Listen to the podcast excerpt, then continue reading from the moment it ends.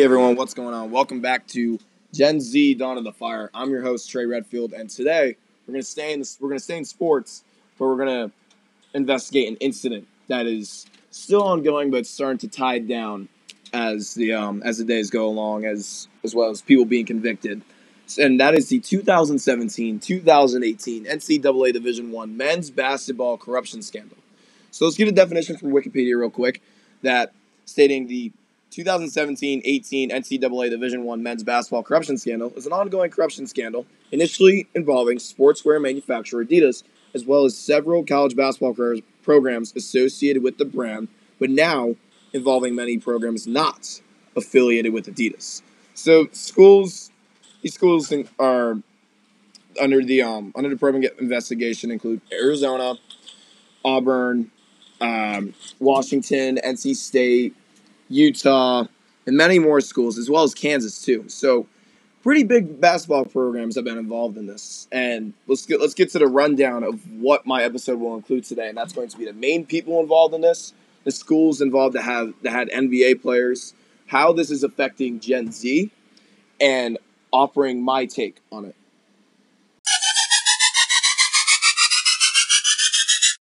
Now let's get into the main people that are involved with this. So there were 10 total people involved, but I chose to chop it down in half to five people. So the first people are executives and sports agents. First is James Gatto, and he's an executive for Adidas. So the teams that were affected through this were Kansas, NC State, Louisville, and Miami. And he ended up receiving three quarters of a year in prison for um his for his bribery role with um, AAU teams, connecting them with uh, or like players connecting them with their AAU teams and their school, making that making that triangle within the three. So having having that aspect towards it really led to the point to have Gatto be nailed the hardest out of anyone in this investigation.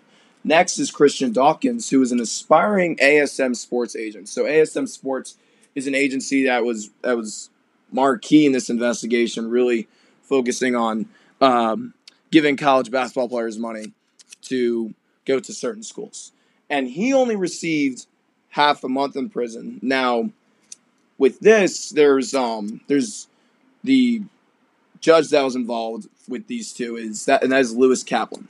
So he believes they learned. So according to the, this uh, article from the New York the New York Post, he believes that he learned their lesson but he wanted a sentence in quote that will be a great big warning light for the basketball world.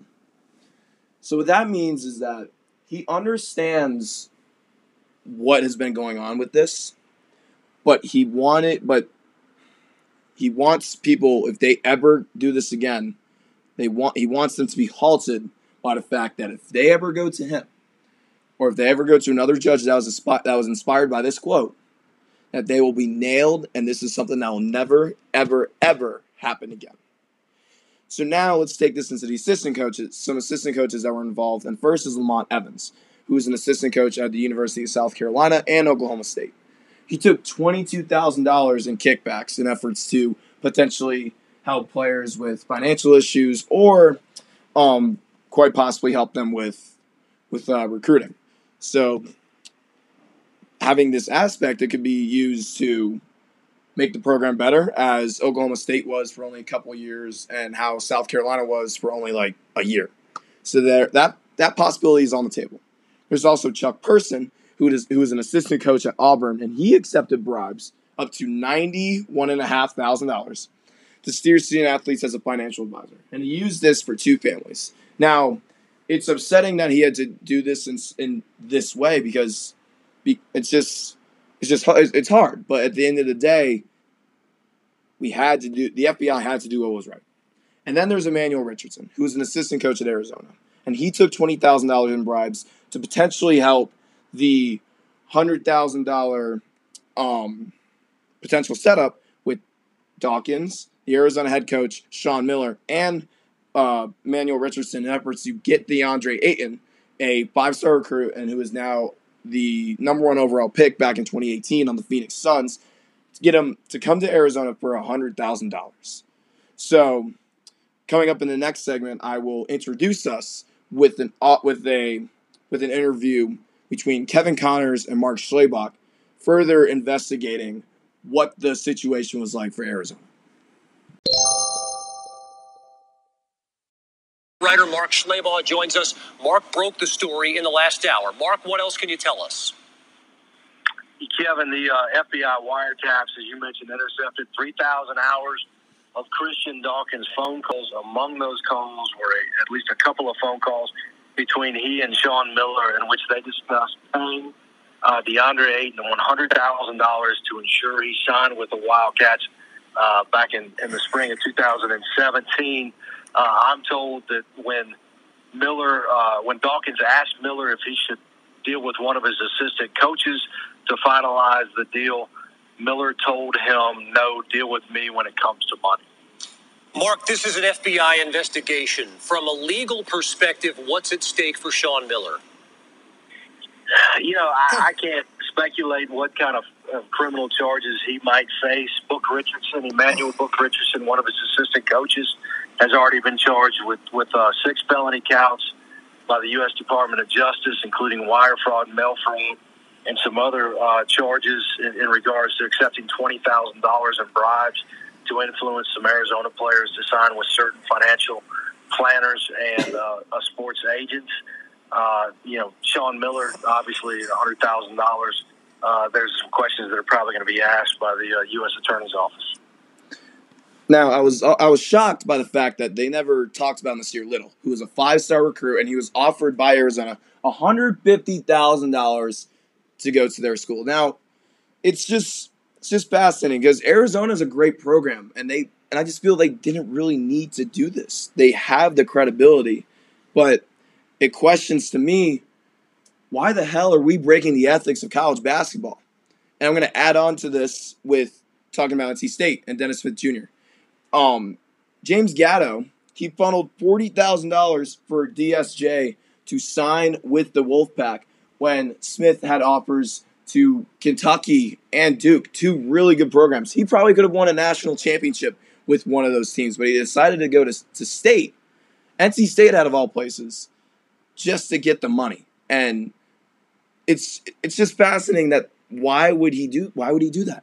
Because NC State had made nowhere near to the tournament that year. And then there's also Washington with uh, Markelle Fultz, who was the number one overall pick in the 2017 NBA draft, and he received 10,000 bucks from ASM. So Christian Dawkins was involved in this as well, as well as staying in the Pac-12. Utah and Kyle Kuzma, really good player on the Los Angeles Lakers. He received almost up to 10K from ASM Sports. So the agency aspect of this bribery and the money being passed on to another player that is what that that is where Christian Dawkins is nailed. And this is where we this is where we're asking the questions of why why are we breaking the ethics of college basketball? Why are we still paying these athletes? Why are we doing this when we see the consequences? Okay, now let's play back a little bit. How does this affect Gen Z? Well, your answer is that these athletes were born in 1996 or later. Maybe some of them, yes, were born in 1995, but they're still young enough to grow up in Gen Z. And you know how I talked about traditional sports being passed on to Gen Zers from millennials and Gen Xers in my previous podcast? Well, there's also another tradition being passed on, and it's not a good one. It's tradition of money in college sports being passed on. Yes, there's this whole topic of college athletes should be paid, but you'll see my take. You'll hear my take sooner in the episode. But at the end of the day, it's it's a it's a horrible tradition that was passed on by by millennials and Gen Xers from college athletes who played in the 90s, got really good athletes who, who played in the 90s and the 2000s. Wrap all this up, I want to offer my take for this. Plain and simple. Don't do it. Just don't do it. And I think to add on with that, if athletes want to get paid, the NBA needs to make a statement. They need to open up on the fact that they need to accept high school athletes. If they want to get paid immediately, if they want to play in their first game, tear their ACL, and not do that in college, they can get five million bucks for that. Here, going one year of of college basketball, playing your first game, tearing your ACL, you're not going to get anything if you follow by the rules. So if you want, if you if if athletes want to get paid, let them go to the league. Let them go to the league. They'll be 18 years old. LeBron James did it. Kobe Bryant did it. There's no need to just play college basketball for one year if you are confident in yourself in making your way to the NBA. And I want to, and I want to ask my listeners this: Why do why do we still do this? Haven't we learned yet? Can we learn from this investigation? And if you're an athlete out there listening to this, I really hope you learn from this lesson too. That's all the time I have for today. Thank you guys for tuning in and catch y'all next episode.